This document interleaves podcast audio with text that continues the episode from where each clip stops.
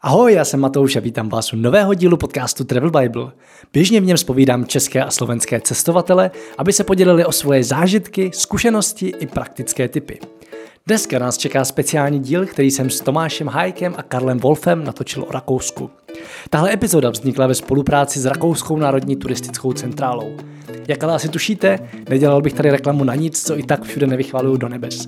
Do Rakouska sám moc rád jezdím a nepřestává mě fascinovat a překvapovat. Jak v zimě, tak ale snad ještě víc na jaře, v létě a na podzim. Miluju tamní jezera, vůni čerstvě posečeného sena, romantická údolí s ještě romantičtějšími vesničkami a hlavně skvělé srdečné lidi. Protože v posledních letech do cestovatelské komunity přibývá víc a víc dětí, zaměřil jsem epizodu právě hlavně na cestování s rodinou, pro které Rakousko naprosto ideální destinace. Na své si totiž přijdou vždycky jak děti, tak rodiče s dobrodružnou duší. A můžete vyrazit na víkend, týden i měsíc, protože vždycky bude co objevovat. V podcastu ale načerpá typy úplně každý, zdaleka jsme se neomezovali jenom na děti. Od Tomáše Hajka, mimo jiné novináře a tvůrce blogu Objevíme svět, uslyšíte hlavně tipy na kratší výlety do Rakouska. Rozpovídá se o cestě z Brna do Vídně na kole i s dětmi, o výletech kolem Bodamského jezera, okolí Salzburgu nebo rakouské pohostinnosti. Karel Wolf, zakladatel festivalu Kolem světa, pak jezdí do Rakouska, konkrétně údolí Zillertal s celou rodinou, často i na delší období a uslyšíte hlavně tipy na aktivity v téhle krásné oblasti nedaleko města Innsbruck. Ještě než začneme, mám pro vás pár svých typů na místa, kam rozhodně stojí za to vyrazit. První z nich jsou dvě romantické úzkokolejné železnice hned za hranicemi s Českem. Obě vedou z města Gmünd, jedna do Groß-Gerungs, druhá do městečka Litschau. Ve spojení s návštěvou nedaleké úzkokolejky z Jindřichova Hradce to může být krásná exkurze do toho, jak podobná a přesto odlišná může být krajina na obou stranách hranice. Můj druhý tip je v podstatě celé údolí Dunaje. Každý úsek má něco do sebe, ať už jde o historická města jako Křemže nebo Ips, nádherné hluboké údolí s vinicemi a hrady nad Křemží, nebo třeba kanion nad Lincem. Do třetice jsou to krásná jezera kolem Salzburgu, kde se dá koupat a jen tak užívat pohodu u vody s perfektním výhledem na vrcholky hor. Je přitom skoro jedno, jestli vyrazíte k Wolfgangse, Altrze, Traunze nebo známému Hallstetterze pod masivem Dachstein. A jako bonus přidávám možná trochu opomíjené město Innsbruck, které jsem si zamiloval na první pohled a rád bych do něj někdy vyrazil aspoň na měsíční nomádský pobyt, ať už v létě nebo v zimě. Tak, všechny důležité odkazy, stejně jako ostatní díly podcastu Travel Bible, najdete na travelbible.cz lomeno podcast. No a pojďme na to. Čau Tomáši, vítej v podcastu Travel Bible. A já vím, že ty jsi jeden z těch, který se tady snažil a stále snaží propagovat to, že s dětma se dá cestovat hodně a vlastně možná často poznat ještě mnohem víc, než když člověk cestuje sám. Určitě. A my tady dneska máme speciální epizodu, která je o Rakousku. Mm-hmm. A já jsem si pozval tebe, protože vím, že do Rakouska jezdíte hodně. Eh, je pravda, že to tady máte víceméně za rohem. My tady sedíme kousek za Brnem směrem na jih. A přesto si myslím, že jsi úplně ideální člověk, který dokáže pojmenovat ten důvod, proč je Rakousko vlastně tak lákavý a já mám třeba Rakousko hrozně rád, ale nemám děti a vím, že až je budu mít, tak do Rakouska budu jezdit ještě mnohem víc. To budeš rozhodně, protože jo, je, to, je to proto, že Rakousko má úžasnou infrastrukturu. A infrastrukturu, která není jak, jak bych to řekl, jako rušivá, jo? Že, že prostě Rakousko je nádherná země, je to prostě země úžasných hor, ta jako příroda je krásná, prostě Rakousko je takový, to, pořád, pořád Rakousko funguje tak, jako když jsme v těch 90. letech přejeli ty hranice a ty jsme jako viděli, že i ty polní cesty jsou prostě jiný než u nás, jo? prostě méně rozježděný, líp posekaný. Je to takový jako eh, možná kliše, ale opravdu na mě to působí prostě Rakousko jako taková jako uklizená zahrádka. A, a to ty děti taky vnímají a proto to mají rádi. A současně eh, je tam prostě Rakušáci jsou strašně vstřícní k rodinám s dětma a, a dělají všechno pro to, aby se tam ty rodiny s dětma cítili dobře, bezpečně, aby měli komfort, ale není to zase jako úplně přehnaný, že by jako mm, tam nutně, nevím, jezdila, jezdili kamiony až do, do 2000 metrů, ale prostě e, mají prostě na každém druhém kopci lanovku, e, mají e, krás, v každé malé vesničce je nějaká naučná stezka, která je vlastně i velmi jednoduchá, takže tě často neomezuje ani jazyk. Je to prostě, jsou to takové věci. Eh, my jsme třeba několikrát zažili Eh, takovou tu stezku bosou nohou. Jo? Prostě v dědince, která neměla vůbec jako žádno, žádný lákadlo turistický, jenom to tam prostě bylo, takže se zastavil se u požární zbrojnice a tam byly cedulky s tlapičkou a šel a jednou zkoušel štěrk a najednou stál po kolena v, v, potoce a, a kolem toho plávali pstruzy a najednou jako wow a celý odpoledne uteklo a, a, a do toho prostě vytáhneš z batohu svačinu nebo, nebo zastavíš někde na nějakou dobrotu u nich. Uh, ať je to Kaiser Schmarn, třeba v, v hospodě, prostě nějak ten trhanec pověstný. A, a, a je to prostě krásný zážitek a, a večer vždycky si leháš do postele s takovým jako pocitem, že jsi jako zažil spoustu krásných věcí. Je to taková, jako takový pohlazení na duši. Takhle na mě působí Rakousko. Já tam hodně vnímám to, že vlastně se tam jako to, to svoje může najít každý, což při tom cestování s rodinou je vlastně hrozně důležitý, že jo? protože jo. ty potřebuješ najít aktivitu pro děti, ale zároveň i pro toho rodiče, což třeba zrovna jako stezka posou nohou je vlastně super úplně pro všechny, že jo. No ne, tam hlavně jako je super, že ty děck, děcka a takhle to vlastně, to, to na tom cestování s dětma a je to, je to skoro jedno, kam jedeš, jo. Ty děti na těch cestách tě vtahují do toho svého světa. Mm. Protože prostě najednou jako ne, říkám, ne, nemůžeš jako jít 17 kilometrů přechod hřebene, protože prostě ty děti, ať jsou jak velký, tak prostě snesou jenom něco. Jo. Samozřejmě, že tak jako spousta třeba tatínků jako doufá, že ty děti dorostou do doby, kdy prostě vemou ten bagl na záda 20 kilový a přejdou s nima nějaký, nějaký alpský hřeben nebo prostě pojedou spolu, eh, nevím, na nějaké třeba řece jako siest, na, na kajaku a já nevím co. Ale, ale to vlastně je jako až ten jakoby závěr a tam už pak jako cítí, že ty děti už jsou dospělí. Ale tady právě u toho, uh, u těch jako drobností, tady to, že se prostě, že najednou vlezeš do toho potoka, kde jsi třeba nestál jako od svých 18, protože prostě na to, ne, že bys třeba měl pocit, že to je dětinský, ale prostě na to nebyl čas, nebo najednou jako, jo, člověk, člověk prostě hrozně rychle vyrostl, přesně, a spousta věcí, jako spoustu věcí, co dělají ty děti úplně přirozeně, jsme zapomněli. A to Rakousko nabízí strašnou spoustu takových jako drobností, který tě vlastně jako trošku vrátí do toho dětského světa a není to jako nemístný úplně, jo? Že, že vlastně ostatní kolem se nedívají na tebe jako, co to se tady děje, prostě ne, tam jako jdou do toho, do toho potokarou najednou všichni, protože tady vede přece ta stezka, že jo. Takže to je na tom jako super a takovejhle, nebo jsme strávili ty někde na, nějakých, na nějakým kopci, byla taková jako takový různý mlínky a, a korítka a prostě lili jsme vodu jako do tady těchto věcí a fakt jsme tam strávili. Jako Krištof byl nadšený, kromě toho, že byl do pěti minut úplně mokrej, ale jo, prostě dáš si kafe a díváš se na dětské, jak lijou vodu a pak ti to nedá, už to kafe máš vypít, tak když za ním a najednou jsme dvě hodiny lili vodu prostě do dřevěných korítek a bylo to vlastně úplně úžasné.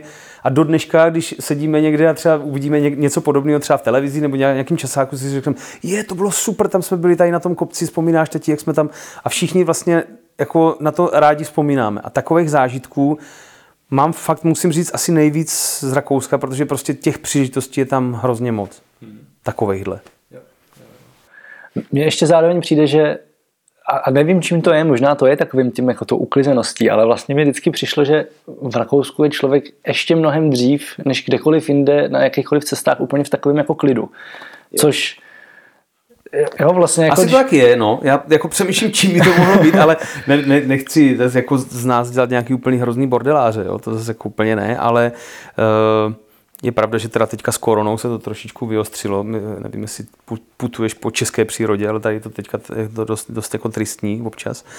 A nevím, jak to vypadá v tom Rakousku, protože jsme tam rok a půl nebyli, že jo? ale jako už se, teda, už se teda teďka moc těším, až tam vyrazíme. Ale my jsme třeba, hele, loni se nám podařilo v té pauze mezi těma lockdownama eh, vzít kola a protože tady v Rajhradicích, kde bydlíme, vede přímo pod oknama cyklostezka Brno-Vídeň, tak jsme prostě sedli na kola a jeli jsme na kolech do Vídně. A zatímco tady mm, na té straně české ta cyklostezka Brno-Vídeň je taková jako hodně, hodně frekventovaná a řekl bych i hodně mm, je tam, je tam prostě spousta, na každý, v každé dění je hospoda nějaká, je tam furt, furt nějaký cedule, tady zajďte si na párek v rohlíku, tady na, na, na ledňáka. Tak za to, na té rakouské straně to není tak moc, ale o to víc jsme si to vlastně užívali, protože jsme jeli tou jako, a to, to nejsou žádné hory, tam to je prostě, až do Vídně je to prostě taková víceméně zemědělská jakoby krajina, ale jsou tam ty krásné dědinky, kde prostě zastavíš a je tam, tam je prostě uh, automat, kde si koupíš jako uh, ručně dělaný sír třeba, jo, jako, a jinak tam není nic prostě. Uh, skvělý bylo, že tam fungují, uh, po, té, po cestě do Vídně fungují takový ty, uh, ty pointy, kde si můžeš jako opravit kolo nebo, nebo třeba chvilku posečkat, když prší a tak. Tak to bylo jako taky jako, jako hrozně důležitý, ale jinak tam vlastně nic moc nebylo, ale bylo to takový jako hrozný, jak říkáš, hrozný klid, taková pohoda, co je samozřejmě naprosto jako nesrovnatelný s Čechama, je to, jak se rakouští řidiči chovají k cyklistům i na silnicích. Jo. Prostě my jsme jeli třeba ten jeden, my jsme to měli jeden jediný den, nám hrozně jako pršelo, ale hrozně. A a bylo to hned ten druhý den, kdy jsme vyrazili a, a vyrazili jsme ten den předtím, protože jsem věděl, že bude v tu sobotu pršet, že bych ty děcka do toho, na to kolo nedostal. Takže jsme se prostě probudili v, v Novém Přerově, tady na hranicích, sedli jsme na kolo, přejeli jsme hranici a začalo pršet. A já jsem viděl, že to bude jenom krátká cesta, že pojedeme dolá, kde jsou termální lázně, tam se jako ohřejeme v té teplé vodě a e, a pak prostě pojedeme dál. A třeba do té doby přestane. No nepřestalo, ale když jsme, to bylo vlastně první, jakoby, že jsme nechávali ty kola někde venku, jo? takže jsme si všechno zbalili, všechny ty bágly, co jsme měli na těch kolech, všechny spacáky a tohle. To už se pak snad ani nestalo, protože jsme prostě záhy pochopili, že tam jako nikdo ty kola nevobere, že tam ty kola, těch kol je tolik jako venku jo, a jsou prostě chycený v obyčejným zámkem, takže to jsme, jako tam, tam to bylo ještě takové jako to prvotní, jako ta, ta prvotní nedůvěra, která, kterou jsme si trošku přivezli z Čech, ale pak vlastně a pak jsme jeli, no a, a jenom abych se vrátil zpátky k tomu, co jsem chtěl říct, že, že vlastně když jsme dojeli do toho lá, tak jsme jeli prostě v dešti hrozným, bylo blbě vidět a neměl jsem dobrý pocit z toho, že ty děcka vezu po té okresní cestě, ale nikdy se nestalo, že by nás někdo nahodil, prostě, že byl tak blízko, že by jsme byli mokří kvůli autu. Naopak, prostě několikrát se stalo, že jsme jeli do zatáčky, která byla velmi přehledná a ty auta prostě za náma přibrzdili a jeli kus za náma, žádný troubení. Jo, nikdy se nic takového nestalo. A to se teda potom už jenom takovéhle zkušenosti se nám jenom kupili s tou celou cestou. My jsme dojeli vlastně do Vídně a pak až do Bádenu. Eh, Baden by Wien, což je takový lázeňský městečko asi 35 km jižně od, od eh, od Vídně, kde bývá mimochodem každý rok, a letos to bude taky, bývá úžasný fotografický festival Lagasil Baden, který tam se přesouvá z Francie. A je to velký fotografický festival, kdy na, těch, na, na domech jsou prostě obrovské fotografie eh, předních světových fotografů, letos to tam bude zase a je to prostě super. Jo. Takže eh, jako ten pohyb na kole třeba po Rakousku, eh, nebo tady minimálně po té části a vlastně jedeš po, do hlavního města, což je jako aglomerace obrovská, byl tak hrozně jako přivětivý a jako i ve Vídni se nám nikdy nestalo, že by na nás někdo troubil, že by jo, že a ještě když vidí třeba ten řidič, že máš děcka malý, tak ještě o to víc zbystří sám, jako místo toho, aby, já úplně slyším některý český řidiči říkají, proč dáte ty děcka na kolo, jo, prostě v tom autě. A tady naopak, jako jsem, jsem jako úplně cítil z těch řidičů, že jako říkají si, ty ten je dobrý, dívej, už takový malý, my jsme, Krištof bylo 8 a říkají, už takový malý kluk, tyjo, a, a normálně tady jezdí jako na kole a on, on si to hrozně užíval, jako bylo to strašně pro něho příjemný. A pak jako ten pohyb na kole třeba po Vídni, to prostě bych však, fakt přál každému, aby to zažil, protože Vídeň je prostě dokonale připravená na cyklisty, dokonale připravená. Ona, není, ona je prostě pro ty cyklisty jako stvořená. Jo. To je prostě úžasný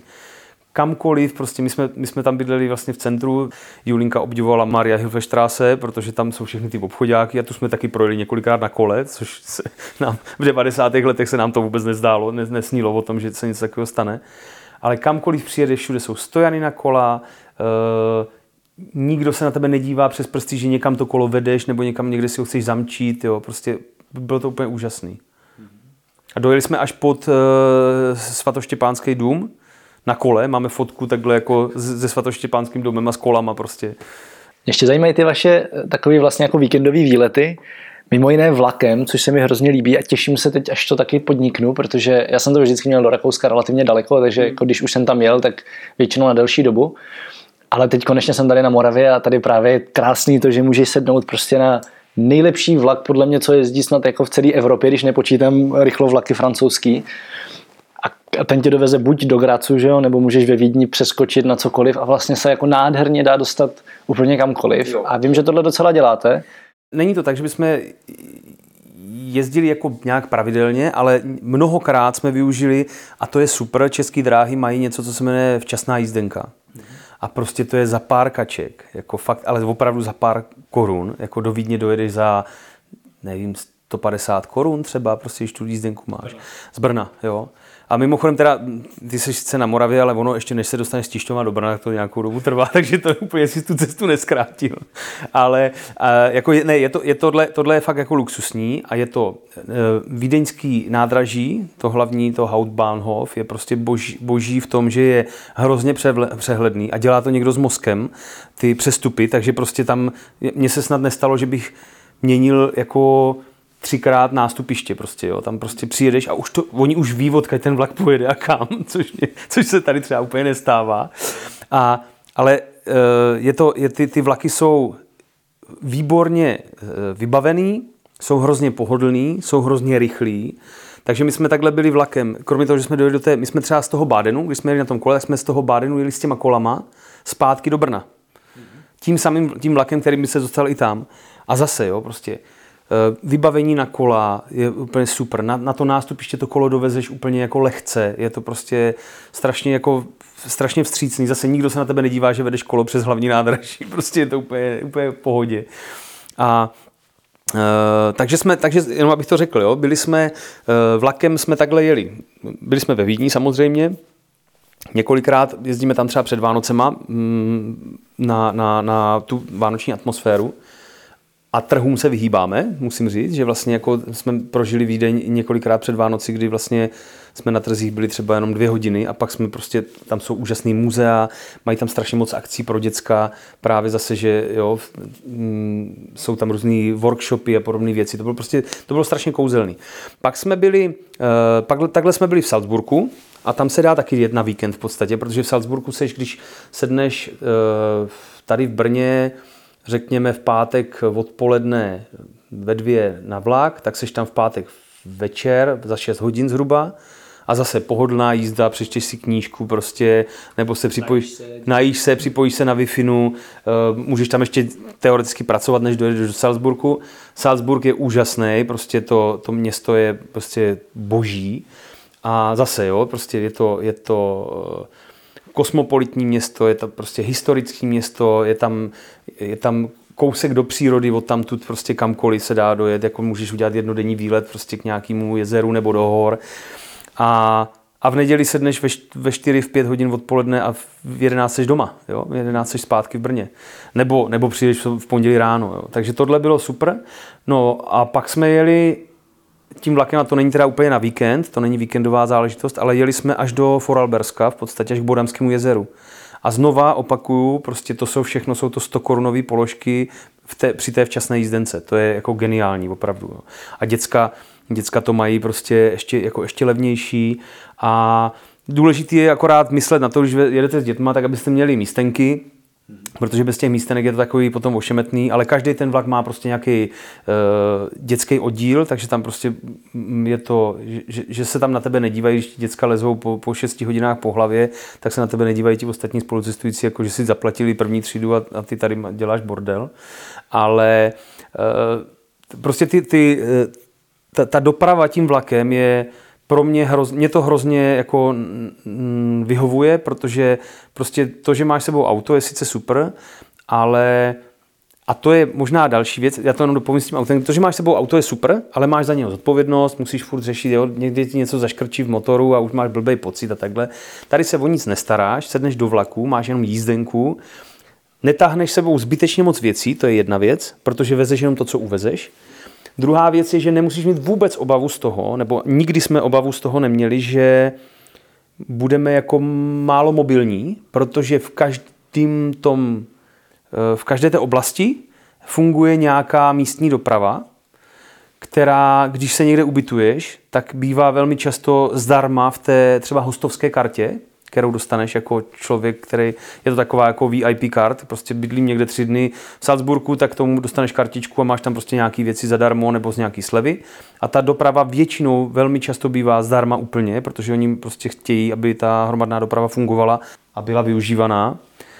Takže ta, ta doprava je tam dokonalá. Prostě ty autobusy nebo i třeba lokální vlaky v některých těch údolích prostě říkám, většinou, když se ubytuješ, tak to máš zdarma a funguje to prostě dokonale. Je, zase to někdo vymýšlel hlavou, takže prostě se dostaneš z místa A do místa B v ten čas, kdy potřebuješ, většinou nikde jako dlouho nečekáš a tohle je třeba zase úplně super věc, že, že když si to řekneš dopředu, že prostě pojedeme vlakem a vynecháš tady ty obavy a co pak na místě, prostě, protože obavy mít nemusíš, tak v tom, v tom vlastně ti to dává obrovskou svobodu. Jo.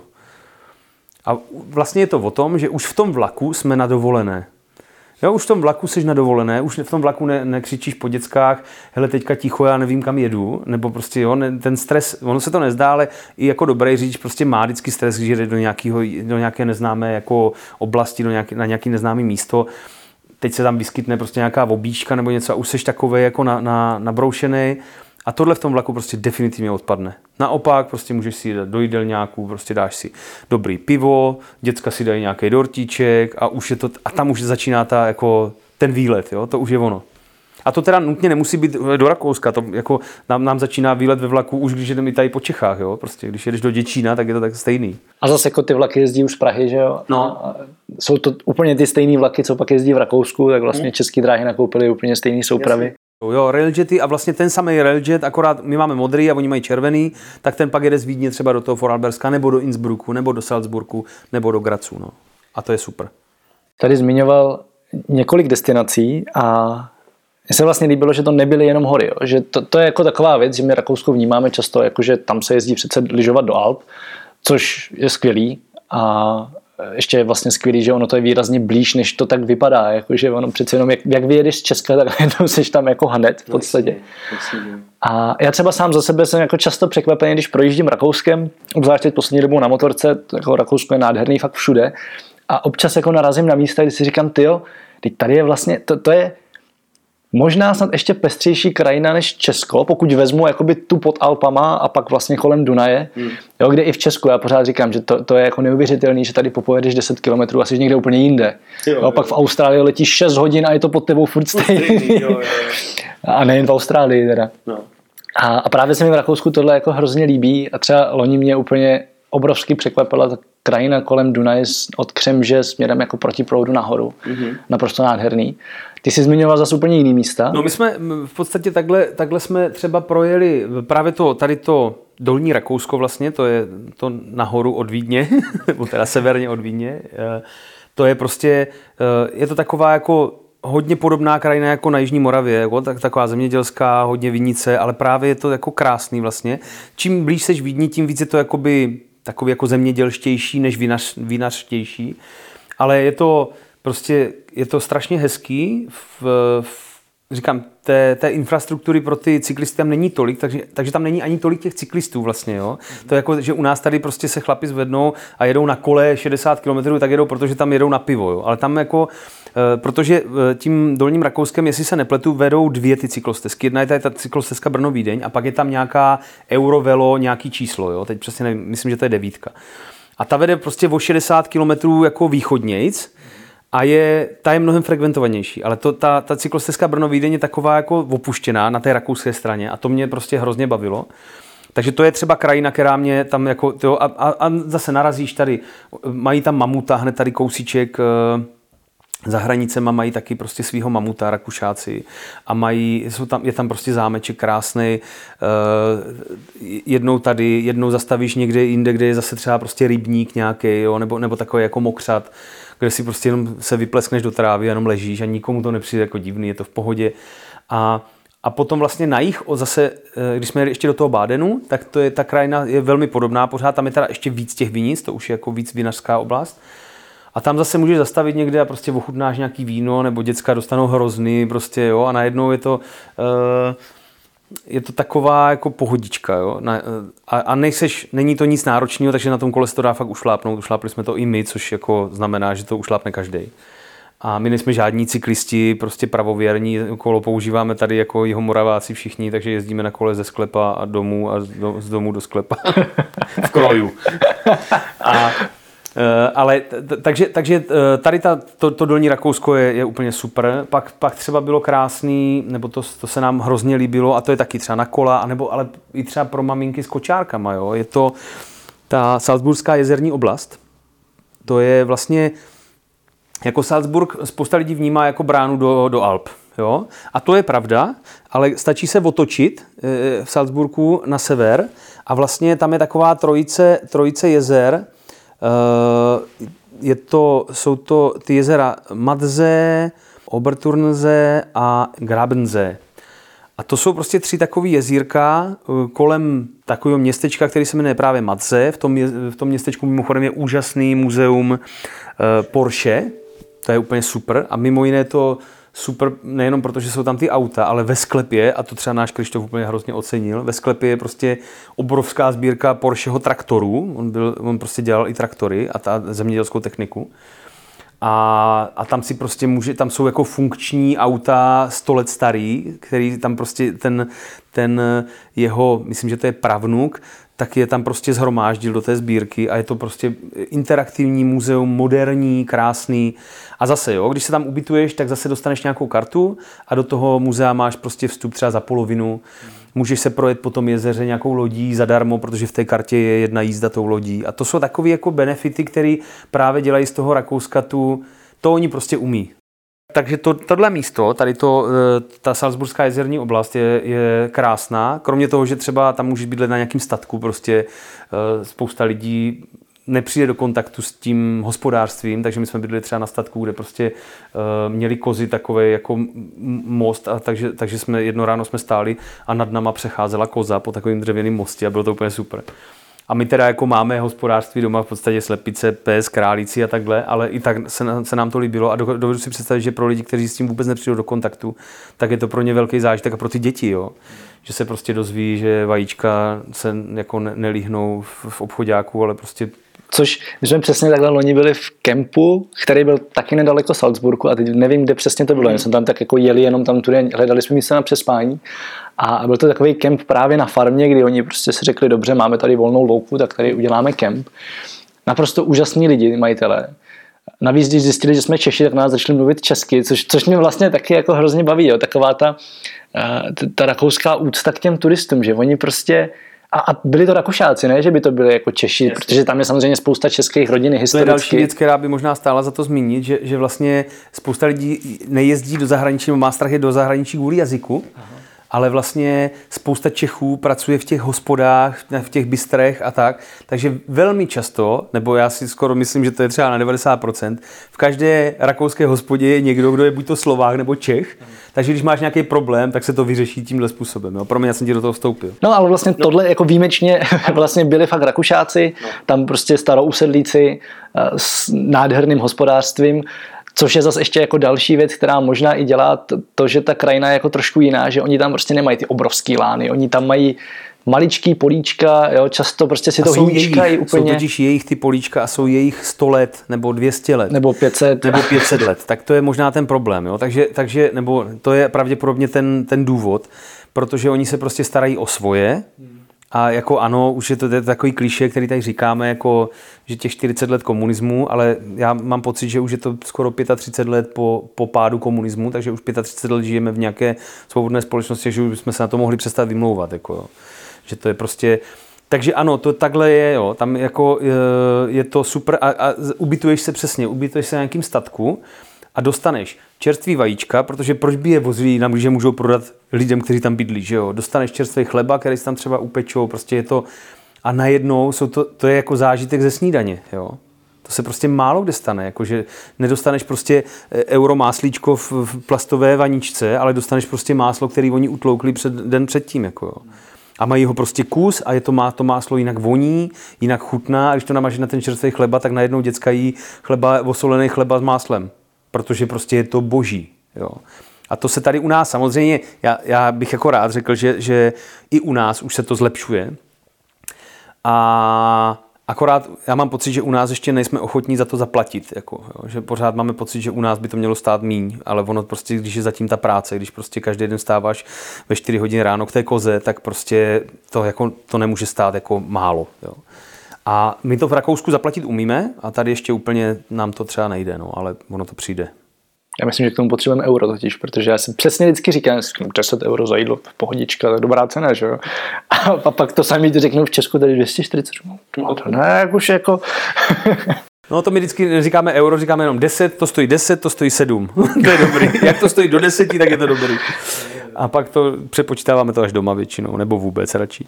No, pak si ještě teda zmiňoval jednu destinaci, což je Foralbersko, Bodamský jezero, což je jakoby pro nás vlastně nejzdálenější část, taková je. jako trochu odříznutá, protože musíš přejet Je to takový trošku Švýcarsko. Jo? Ano, je to trošku Švýcarsko a přesto si myslím, že možná je jako dost nedoceněný, protože já jsem tam byl několikrát a úplně to tam miluju, je tam nádherný.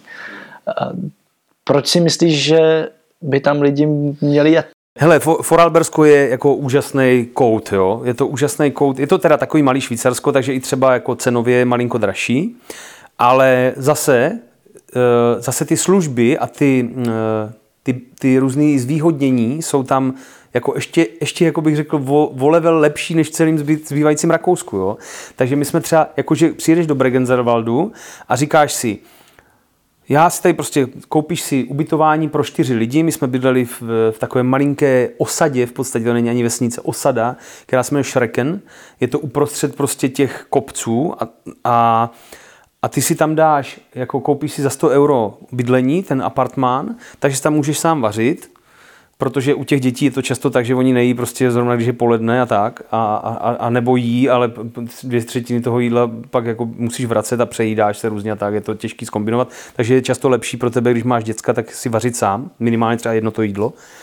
A takže prostě za těch 100 euro na noc tam zaplatíš prostě, eh, bydlíš v úžasné roubence, která má příběh, je to prostě z modřínově dřeva, voní to, ráno se díváš na kopci, jak se honí lišky a to teď jako opravdu neříkám jako z legrace, to jsme fakt viděli prostě. Uh, voní tam to seno, který oni sekají na těch, na těch kopcích a, a k tomu dostaneš tu kartičku a jedeš celý to údolí je plný, eh, mají koupaliště, krásný, v každé druhé vesnici je koupaliště, v každé dědině je lanovka na kopec, kterou máš zadarmo v, té, v rámci té karty, takže už neřešíš vlastně vůbec nic a už pak jenom jako za těch 100 euro jenom užíváš.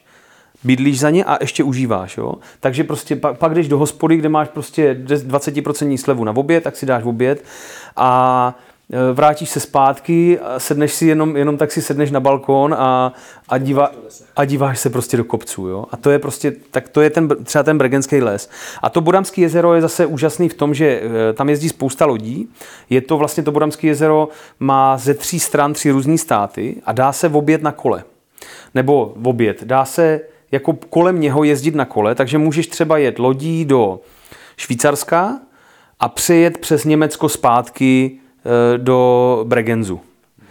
Je to celodenní výlet, ty kola si můžeš půjčit přímo v tom Bregenzu, zase s nějakou slevou.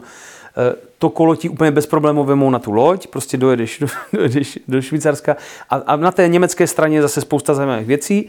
A nebo to uděláš v obráceně, že Jedeš kam dojedeš? Jedeš kam dojedeš a tam sedneš na lože a jedeš zpátky. Jo? Ale vždycky je to... A ještě kolem, kolem toho jezera vedou vlaky, takže když už nemůžeš, my jsme to třeba měli tak, že to byl ještě malinký a my jsme dojeli prostě do toho, do toho přístavu a sedli jsme na to kolo a teď tam bylo chvilku, tam bylo takový, protože to nebylo Rakousko, ale bylo to Německo, tak tam bylo trošku, ta doprava byla taková jako hektičtější a ti řidiči byli trošku víc Češi než, než Rakušáci, prostě byli trošku víc nervóznější, takže on byl za chvilku takový jako z toho hrozně vyšťavený a, už, a, a jako měl strach.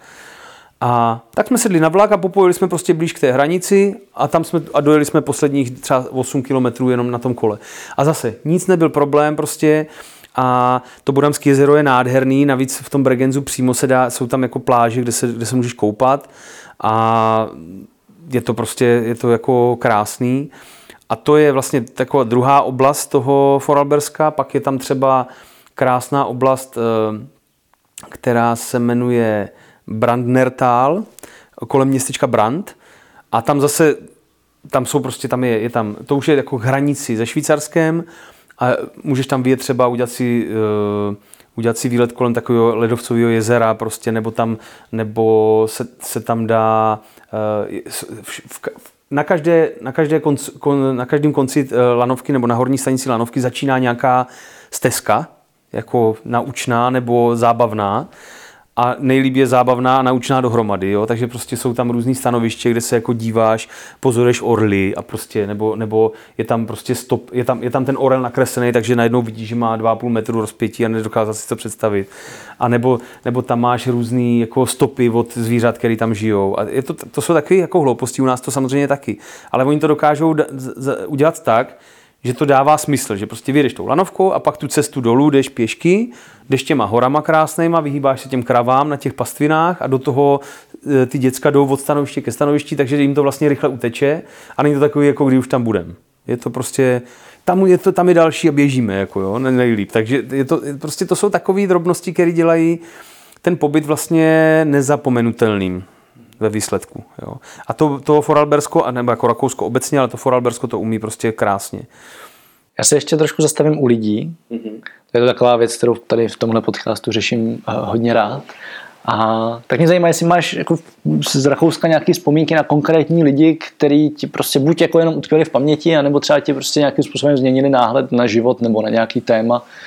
Eh, ať už tím, jak žijou, nebo třeba tím, že jsi se s nimi bavil hele, jako to jsou desítky lidí. Jako, jako tak fa, zkus, fa, zkus vybrat. Fakt, fakt desítky lidí, jo. Protože my tím, že píšem na ten, na ten web náš, tak eh, já naopak jako vždycky, když někam jedu, tak se, tak se ty lidi snažím jako potkávat, protože mě to prostě hrozně, mě to, já si myslím, že to je hrozně důležitý, protože to rozšiřuje obzory, protože najednou zjistíš, že ty lidi dělají něco, co bys třeba mohl dělat ty. A je to jako, ať už inspirace pro život, nebo třeba někdy pro biznis, nebo prostě pro, pro cokoliv. Jo. Takže my jsme se tam potkali se strašnou spoustou zajímavých věcí od babiček, který měli prostě bylinkou zahradu, až po uh, kluka, který uh, který to, bylo, to, bylo, to bylo moc hezký. To bylo prostě taky, uh, myslím, že to bylo v Kleinwassertalu. Prostě tam žije kluk na, na louce, má tam permakulturní zahradu, a není, není připojený na elektriku, má tam nějaký jenom solár a prostě a byl tam hrozně spokojený. A vlastně ty tam přijdeš a teď je jako najednou vidíš, že on žije úplně jako v pohodě, že žije vlastně hrozně spokojený život. V Egu, což je takový malinký městečko právě zase v tom Foralbersku, tak eh, je kousíček nad tím městem, je taková jako osada a tam je paní, která si od svého kamaráda pronajala 300 let starý dům, jako bývalý takový to stavení hospodářský, ale to bylo tak, že vždycky bylo, nahoře byl byt a dole pod tím byly krávy, protože to teplo stoupalo nahoru a tak. A prostě tenhle 300 let starý barák si ona od něho pronajala a jednou za týden tam vaří nedělní obědy. Prostě dělá nedělní obědy pro místní, pro kohokoliv. A začínala s nějakýma 30 obědama a dneska tam k ní, protože v té, hospo, v té dědince zase není restaurace, tak tam se prostě celá ta dědina kvůli tady téhle paní se tam prostě sejde každou neděli, dají si to vínko, ona jim udělá, my jsme tam byli na nějakém obědě, dělala prostě nějaký bůček ze zelím, jako obyčejný jídla, jo. Ale a ona říká, no mě už semka jezdí i lidi ze Švýcarska, z Itálie semka jezdí lidi prostě. Dozvěděli se, že prostě paní dělá nedělní obědy. A to mě třeba přišlo jako biznisový jako plán hezký, prostě vymyslím, jo, tady uh, jako tam samozřejmě tomu dává strašný šmrnc ta, uh, ta historická budova, ale dovedu si představit, že prostě kdybys dobře vařil, tak prostě jednou za týden udělat já nevím, sobotní oběd, prostě v, i v nějaké malé dědině, za nějakou normální cenu, tak prostě ty lidi, než by vařili, tak si tam třeba přijdou prostě na ten oběd a hlavně se tam potkají, takže zase a to tam vlastně u nich funguje hrozně moc, eh, u všech těch Rakušáků, že se prostě ty lidi uh, jako chcou potkávat.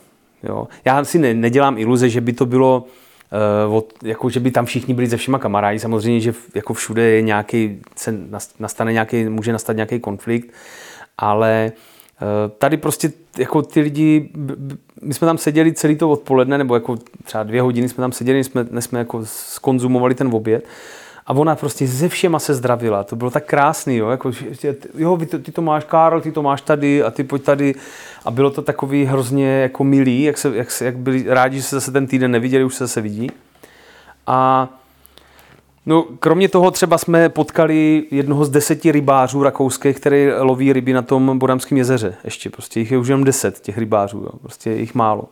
A tam třeba bylo hrozně zajímavé, že on říkal, že vlastně to, jak jsou ty potoky, které tečou do toho Budamského jezera čistý teďka, tak je trošku problém, protože ty ryby v tom Budamském jezeře jako nemají co žrát. Že to je vlastně trošku jako už, jo, že je to jako trochu, trochu převrácený.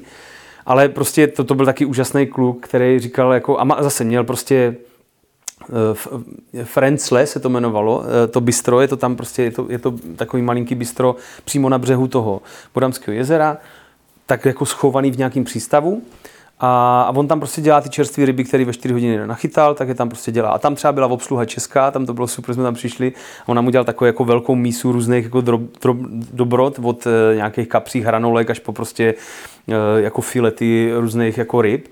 A to bylo prostě úžasný. A zase, on říká, já jsem už jako, dělal to můj otec, dělám to teďka já. A je to někdy jako drsný, protože já prostě 7, 6 dní v týdnu vyjíždím ve 4 hodiny ráno, abych rozhodil ty sítě a večer jedu je zase pozbírat ty sítě. Jo. Tak, tak to prostě je. Ale mě to prostě, já to prostě takhle dělat chci. Já to takhle dělat chci a dělám to rád a, a, a odměnou jsou mi potom jako tady ty, ti hosti, kteří přijdou a řeknou, máš to tady fakt dobrý, fakt ta, ta ryba je super. Jo.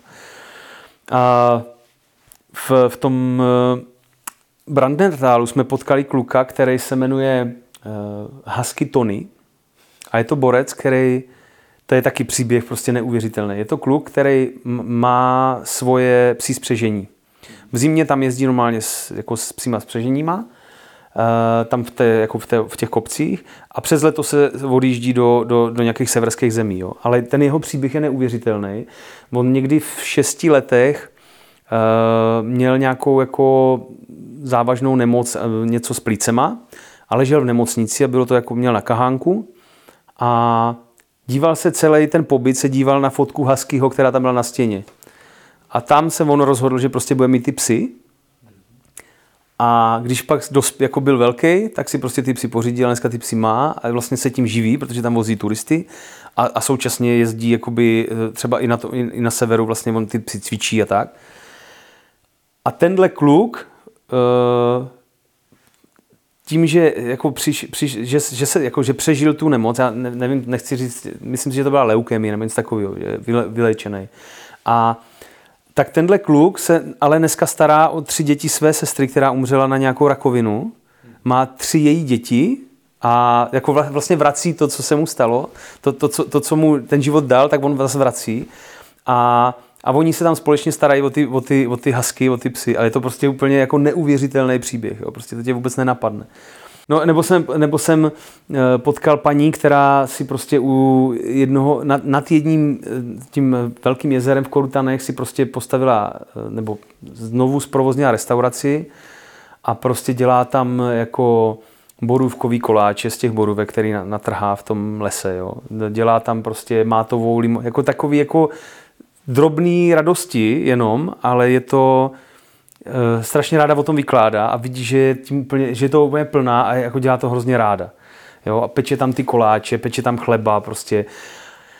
A bylo to zase úplně úžasný, jako tam s ní jenom posedět a, a, a, a dá se s tebou do řečí sama, jo? Jako často jsou, je to tak, že ty lidi vlastně je jako zajímá, odkud jedete a kam jedete a, a, a, a teď se vrátím zpátky k tomu, čím jsme začínali.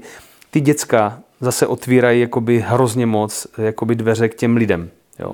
To tak prostě je, že když máš sebou prostě malého kluka a potřebuješ se s ním jít vyčurat, tak to vždycky prostě, kromě toho, že to otevře ty dveře na ten záchod, kdekoliv, protože prostě spousta lidí nechce, aby se jim ten kluk někde počural, takže tak, jako to je, tak, tak hlavně jako ty lidi jako se tě zeptají, odkud seš, kam jedeš, jakože, a jak to děcka zvládají a najednou vlastně zapředneš rozhovor, který jako třeba velmi záhy opustí to téma těch dětí a rodiny, ale najednou seš s těma lidma a, a v Rakousku není problém, jak říkám, tu češtinu, jako narazit na češtinu, nebo s nimi mluvit anglicky, většina z nich mluví třeba i anglicky. Takže jako v tomhle je to úžasný, že by ty lidi eh, tě vlastně jako velmi, velmi rychle přijmou jako a pustí k sobě. Jo. To mi přesně, přesně mi to vždycky přišlo, že fakt za prvý se chtějí bavit sami a zároveň jakmile vidí, že ty nějakým způsobem projevíš zájem, třeba jenom trošičku, tak jsou schopní ti prostě vykládat a, a je to taková jako často za mě možná taková ta ztracená moudrost toho jako spojení s přírodou, protože to se mi tam jako vždycky líbilo, hlavně na rakouském venkově, ať, a fakt jako, ať už tady ten kousek za hranicema, když fakt přejedeš kousíček tady z Moravy, mm. nebo vlastně i z Čech, že jo, tak jako ten, no. ten kus tam je, a nebo potom v těch horských údolích, kdy vlastně ti lidi žijou mnohem víc jako ve spojení s tou přírodou, protože v těch horách nemají moc jinou možnost, tam prostě pořád to je takový, že prostě víš, že ty hory mají mnohem větší sílu než člověk a, a připadáš se tam maličkej. Hlavně ty hory byly ještě před 50 lety úplně zavřený, ty lidi tam žijí, jako jo, to, to, no, že, jasně, no. to, že dneska jezdíme lyžovat do hor, je jako záležitost posledních, já nevím, 40-50 let, tam prostě před 50 lety nebyly žádné lanovky, nebyly žádné cesty. Tam prostě ta, ty, Žádný tunely. Ty hory byly prostě jako uzavřený, proto se říká, že ty, ty horský lidi mají jako zavřenou duši a jako oni tam byli prostě pod sněhem od, od října do, do května a nedostali se nikam, takže jako eh, já myslím, že to tam ještě prostě v těch lidech pořád přežívá, že spousta z nich si pamatuje třeba tu dobu, kdy, kdy fakt tam byli zavření a ti turisti jim tam nevozili peníze, nejezdili tam trávit ty dovolený. Ani v létě prostě tam nikdo nejel, protože když tam nebyla lanovka, tak dneska, dneska je to, jo a to je vlastně, zase se dostáváme zpátky k tomu, proč je to Rakousko tak výborný jako a tak vlastně vstřícný k těm turistům, protože tam je ta prostě ta infrastruktura. Oni to dokážou, oni dokážou tu svou přírodu ukázat, představit. Jo, nechci říct prodat, protože to ani často není tak, že by ti jako to prodávali. Oni jsou prostě hrdí na to, že mají ty, že mají ty krásné kopce, že mají ty louky, že mají ty, že mají ty řeky a, a, a do, jako ukážou ti k ním cestu. To mě přijde úplně boží. Jo, jo, jo. Určitě souhlas a já to vlastně jako ukončím tím tady jako to zájemný notování si, že přesně vlastně oni ti neprodávají, oni ti jenom jako odevřou tu cestu a tím se tam vlastně neděje takový ten masový, jako to, takový to, že tam najednou máš milion lidí na jednom místě a který by to jako skazili, protože tam vlastně můžeš jít kamkoliv a bude to hezký a spousta lidí tohle chápe. Takže právě jako pokud, jasně, pokud chceš vylézt na jeden z těch nejznámějších vrcholů nebo vyjet tam lanovkou, tak samozřejmě, že tam bude spousta lidí, ale pokud ty lidi nechceš a chceš být prostě v klidu někde sám, ať už v lese nebo na těch horách, tak tam máš prostě nekonečně možností a to mi přijde naprosto skvělý vlastně ve spojení s tou infrastrukturou, protože my jinak tady zatím jezdíme kam, jako do, do Albánie a do Nepálu a prostě do Laosu, kam, kde ta infrastruktura je žádná pro jistotu. A přitom to tady máme za rohem. A současně je to jako evropská destinace, takže pro spoustu lidí to znamená bezpečí. Jo? Bezpečí a ne, ne, jako, že, že se zbaví obav z toho, že se něco... A pořád je to prostě 500 km domů. Jo, že to říká moje žena, že když by se něco stalo, tak to prostě dojdu pěšky. Jakože ona nesnáší lítání, protože prostě ze Sri Lanky nepřijdu pěšky. Ale prostě z Berlína, nebo teda tady z Vídně, nebo ze Salzburgu, prostě kdyby se nedej bože něco stalo, tak to prostě pěšky dojdu. Hmm. tak jo, tak já ti děkuji. Já teda moc děkuji za pozvání, doufám, že bude úspěšný ten podcast a já doufám, že se teda uslyšíme a uvidíme dřív, když seš teďka na té Moravě.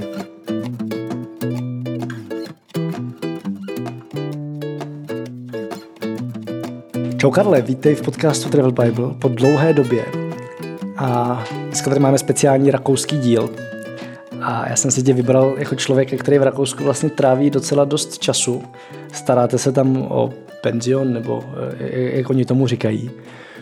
A jezdíš tam s celou rodinou, což mi přijde super. Je to tak, je to tak. Taky tě zdravím, Matouši, po dlouhé době. Děkuji. A co tě na Rakousku baví? Ale Rakousko eh, je vlastně jako úžasná destinace, eh, co se týče přírody. Jo, je pravda, že jsi zmínil, že, eh, že se tam staráme o, o penzion Morder House, kde je nějakých, já nevím, pět, šest pokojů, pokojů.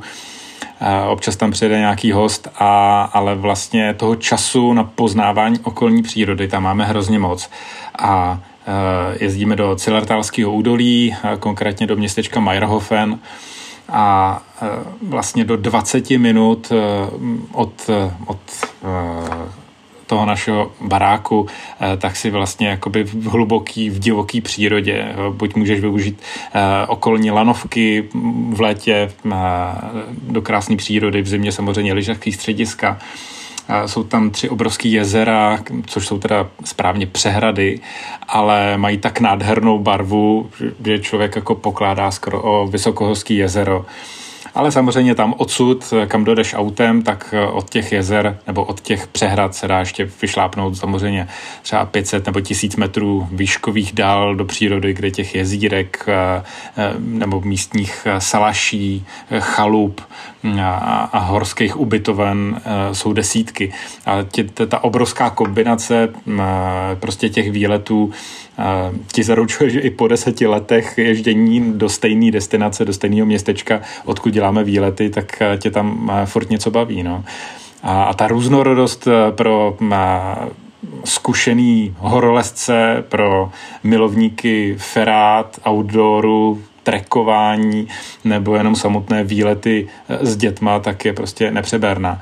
A vlastně Eh, je pravda, že tady odsud nás, nám to trvá třeba pět hodin nebo pět a půl hodiny jízdy autem, ale pak jsme vlastně v srdci těch hor a vlastně do půl hodiny si prostě v outdooru. Do půl hodiny dejcháš prostě šťavnatý eh, vzduch, kdežto tady v tuhle chvíli, my bydlíme v Praze, tak prostě do půl hodiny jsme maximálně taková rakát v Brdech, do, Kruš, do, do Krušných hor, do Krkonoš, do, na Šumavu, to je dvě nebo tři hodiny jízdy autem, a, takže mm, prostě ta základna Meyerhofenu je pro nás naprosto geniální a takže, takže prostě palec nahoru.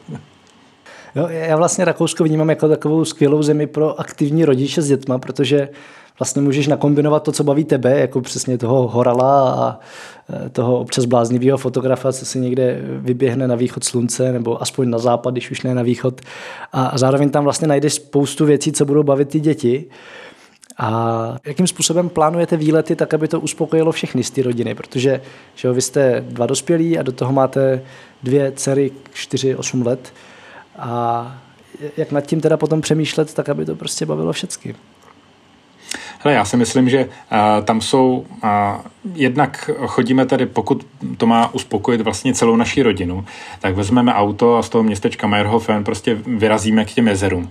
A okolo těch jezer tam jsou prostě krátké výlety, třeba na dvě, dva, tři kilometry, což jsou často třeba i dvě, tři hodinky, pokud člověk jde prostě s kočárkem nebo s malými dětmi, protože člověk si musí uvědomit, že s těmi malými dětmi se musí jít hrozně pomalej, že ty děti prostě si chtějí házet kamínky do vody, zkoumají broučky, zkoumají kytičky, prostě poznávají vlastně to, to, to základní, to základní v přírodě a vlastně kolem těch jezer je to nádherný. Navíc vlastně pokud člověk využije tu zimní lyžařskou lanovku nebo tu gondolu třeba na, na to, aby se dostal prostě o nějakých 500-600 metrů výš, tak v létě funguje na vrcholcích těch lanovek fungují vlastně letní zábavní parky, kde ti majitel, majitelé těch lanovek vlastně vytvoří takovej takovou oázu klidu, sice s uměle vystavěným jezírkem, ale to jezírko není hluboký, takže to dítě si ti tam neutopí. To kolem toho jezírka, který může mít třeba nevím, 50-60 metrů na šířku, tak tam vystaví různé pontony, vory, na kterých se děti můžou prohánět. Je tam spousta takových dřevěných přírodních nádherných lehátek, takže i, i my dospělí tam můžeme se jako odpočinout, v úzovkách se opalovat na tom horském sluníčku. Je tam spousta lanovek eh, pro děti, houpaček, tobogánů, takže vlastně stačí jenom, jenom vět vlastně tou lanovkou do těch 1600, 1800 metrů, kde třeba v létě když je dole panou třicítky, tak nahoře je krásný prostě krásných 20 stupňů, což je, nebo 23, což je hrozně příjemná teplota, dole prostě se, se člověk paří prostě ve vysokých teplotách. A je, to horský sluníčko je naprosto, naprosto geniální a vlastně takhle ty tam můžeš strávit celý den. Navíc v těch horních patrech v některých místech jsou vystavené i třeba i firáty třeba i dětské, anebo, nebo i dospělé, takže prostě vezmeš dítě, a sice ne teda tříleté, ale třeba, třeba už pětiletý nebo čtyřletý, a dáš mu dětský sedák a krásně tam můžete jakoby trénovat feráty. Jo? Pak, to, pak, to, pak tam jsou samozřejmě dospělí feráty, to už je jiná kapitola, ale takže ta, ta možnost to nakombinovat s těma dětma tak je, tak je neuvěřitelná. Teďka ještě v, v jedné části u Cilartal arény tak vyrostl takový obrovský dřevěný nádherný hrad, který se jmenuje, myslím, že Fichtenschloss a to je zase sestava různých houpaček, lanových mostů mezi stromy ve výšce třeba 10 nebo 12 metrů, kde ty děti prostě se mm, na oko bojí, ale ta bezpečnost je tam naprosto, naprosto geniální.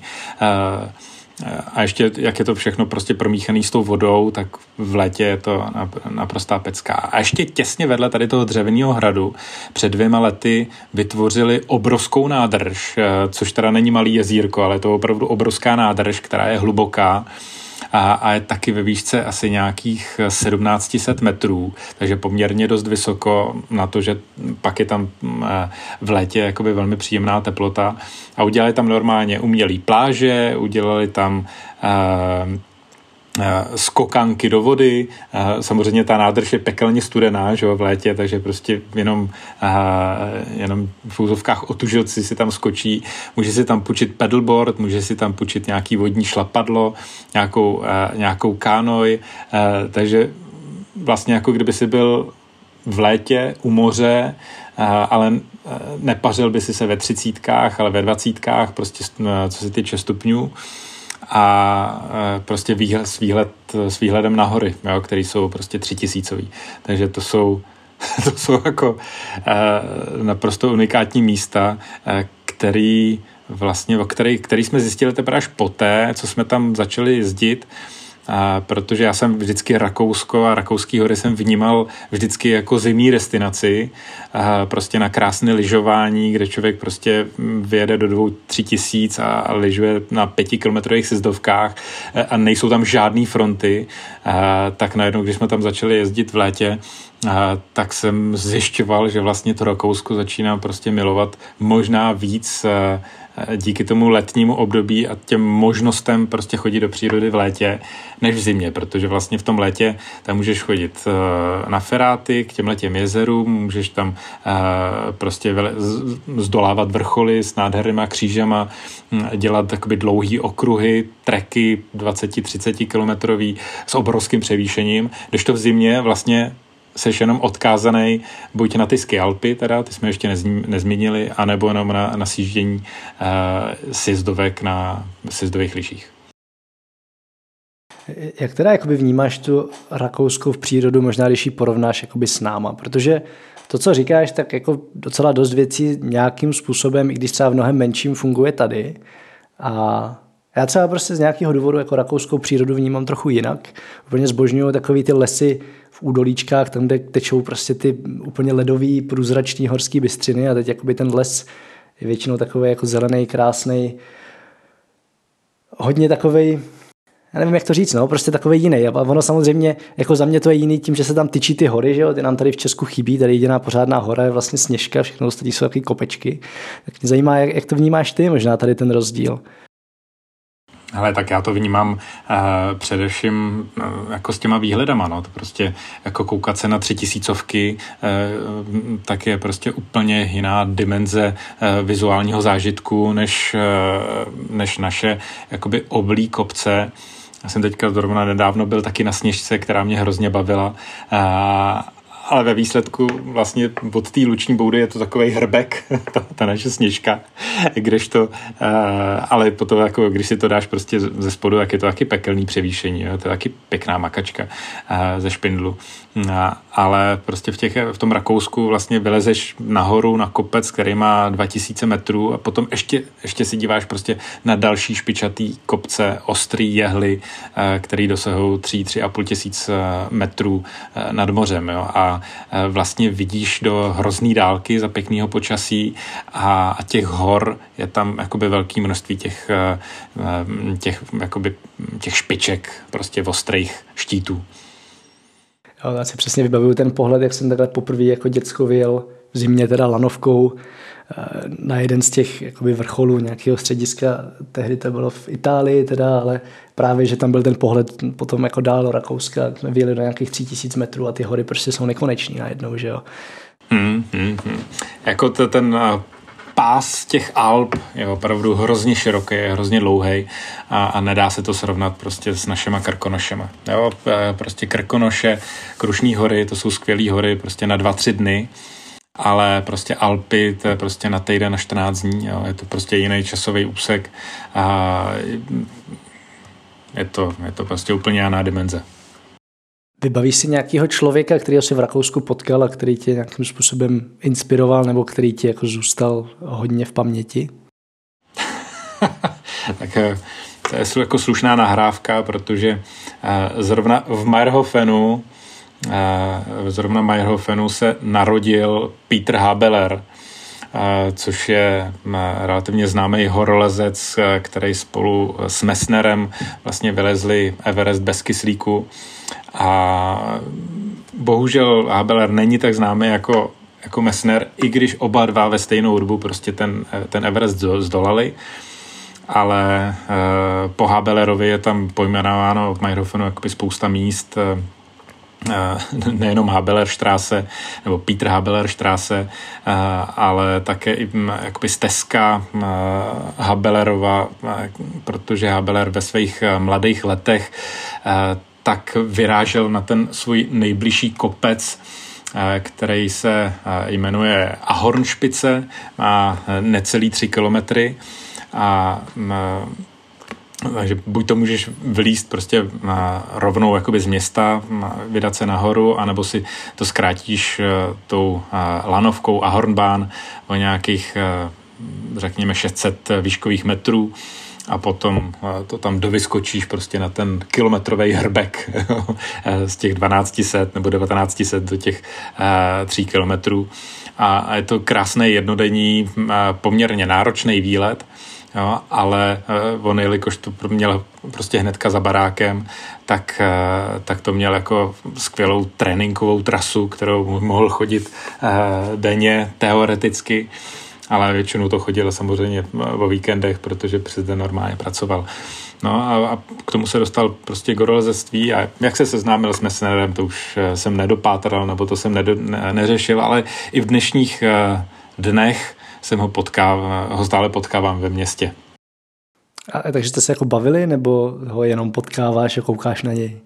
Ne, my se známe, protože já samozřejmě já jsem se s ním seznámil poprvé v Praze na různých alpinistických festivalech, kam byl zvaný jako, jako speaker, jako řečník. A, a pak s chodou okolností jsme se potkali prostě v Rakousku ve stejném městě. Já jsem mu ukázal na dům, ve kterém bydlíme. On ho znal jako, eh, jako starý dům, a jelikož jsme ho zrekonstruovali, tak eh, je pišnej na to, že se nám podařilo tu rekonstrukci udělat eh, velmi pěkně, toho domu Moroder House. A eh, takže se potkáváme, prostě občas si napíšem, eh, byli jsme spolu na vejletě, právě na ten jeho pověstný Ahornšpice, kopeček, kopec tříkilometrový.